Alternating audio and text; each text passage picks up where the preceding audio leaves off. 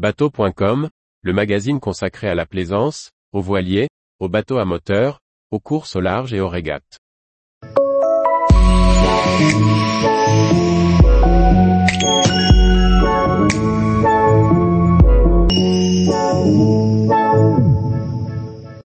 Le Corrivre-Écan, un des plus importants trous noirs de l'océan.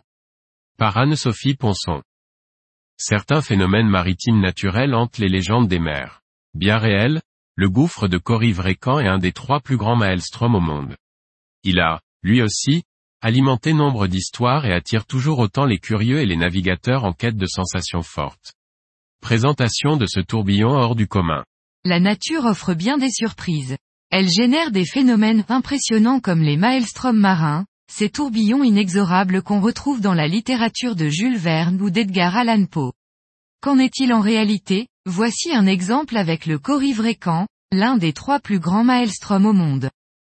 Le détroit de Corrivre-Écan se situe dans l'archipel des Hébrides intérieures en Écosse. Il sépare les îles de Jura et de Scarba, et relie l'océan Atlantique avec le bras de mer du détroit de Jura. Le passage est un goulet d'étranglement de 1100 mètres de large dans sa partie la plus étroite, et d'environ un kilomètre et demi de long. Le courant de marée qui s'y concentre le rend impropre à la navigation selon la Royal Navy. En effet, outre le courant qui peut dépasser les 8 nœuds, il s'y forme des tourbillons et des vagues stationnaires pouvant atteindre 8 mètres de hauteur. Ces manifestations sont en grande partie dues à la présence d'un pilier de basalte de près de 170 mètres de hauteur au milieu du détroit, créant un haut fond à 29 mètres sous le niveau de l'eau. Ce pilier est appelé The Old Hag, c'est-à-dire la vieille sorcière. La force de ce courant et des phénomènes qu'il génère, ont favorisé l'émergence de nombreuses légendes. On dit par exemple en Écosse, que la sorcière de l'hiver, Burr, utilise le détroit du Corrivre-Écan pour laver son grand plaid à l'approche de l'hiver. Le lavage dure trois jours, et le bruit de la tempête qu'il génère s'entend à des kilomètres à la ronde. Lorsqu'elle a terminé de laver le plaid, le tissu est d'un blanc pur et devient la couverture de neige qui recouvre la terre. C'est pourquoi on l'appelle le détroit du Corrivre-Écan. En gaélique, le Coarbréaquin, peut se traduire par le chaudron du plaid. Gilbert Pillot considère lui, dans son ouvrage Le Code secret de l'Odyssée, que le Corrivre-Écan n'est autre que les tourbillons de Scylla et Charybde, une grotte de l'île de Scarba. Enfin, le célèbre auteur George Orwell, qui s'était retiré sur l'île de Jura pour écrire son fameux ouvrage 1984, a bien failli tomber un jour dans le tourbillon du Corrivre-Écan, lors d'une promenade en barque. Il est malgré tout possible de franchir le Corrivre-Écan en bateau.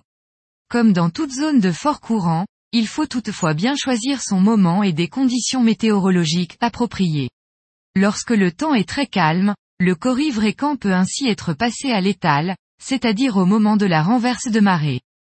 Des mouillages d'attente se situent de part et d'autre du détroit, sur l'île de Jura.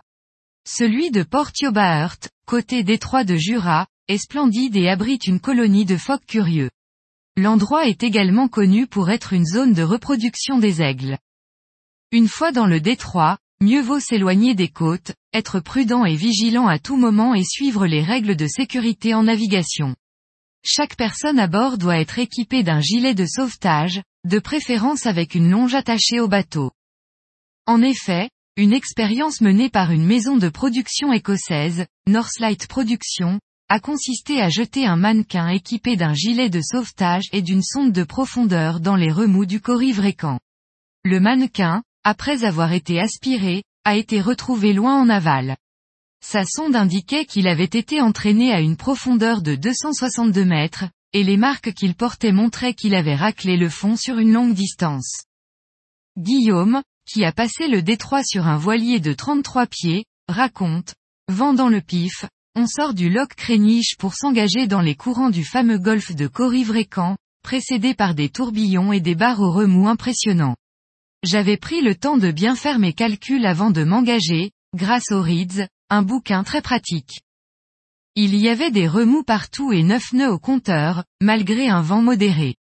En fin de parcours, il y a une barre avec des grosses vagues qu'il est surprenant d'emboutir après les remous plats de l'étroiture. Quand on repasse le corrivre en sens inverse, le courant est laminaire cette fois-ci, mais toujours aussi fort. Le compteur affiche 10 nœuds. Tous les jours, retrouvez l'actualité nautique sur le site bateau.com.